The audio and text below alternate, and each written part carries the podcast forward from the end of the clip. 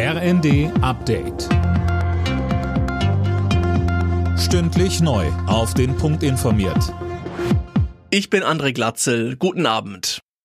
Die Schuldenbremse soll für dieses Jahr nochmal ausgesetzt werden. Diese Konsequenz zieht Bundesfinanzminister Lindner nach dem Haushaltsurteil des Bundesverfassungsgerichts. Dafür müsste der Bundestag eine außergewöhnliche Notlage beschließen.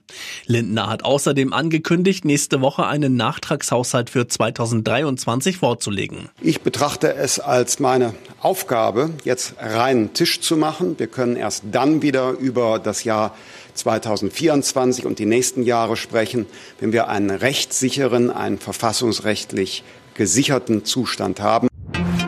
Die ausgehandelte viertägige Waffenruhe zwischen Israel und der Hamas soll nach Angaben aus Katar morgen starten. Dann sollen auch die ersten 13 Hamas-Geiseln freikommen. Insgesamt sollen während der Feuerpause 50 von ihnen freikommen. Für die deutschen Sicherheitsbehörden ist das heute ein arbeitsreicher Vormittag gewesen. Bundesweit gab es Durchsuchungen bei Islamisten und Reichsbürgern. Mehr von Anne Brauer. Drei Wochen nach dem Hamas-Verbot wurden in Berlin, NRW, Schleswig-Holstein und Niedersachsen Wohnungen mutmaßlicher Unterstützer durchforstet. Islamisten und Antisemiten können und dürfen sich hier nirgendwo sicher fühlen, heißt es von Bundesinnenministerin Faeser.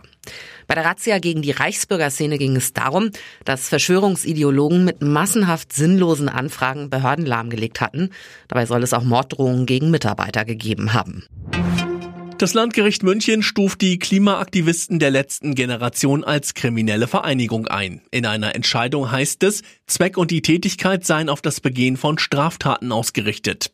Begründet wird das mit den Straßen- und Flughafenblockaden. Alle Nachrichten auf rnd.de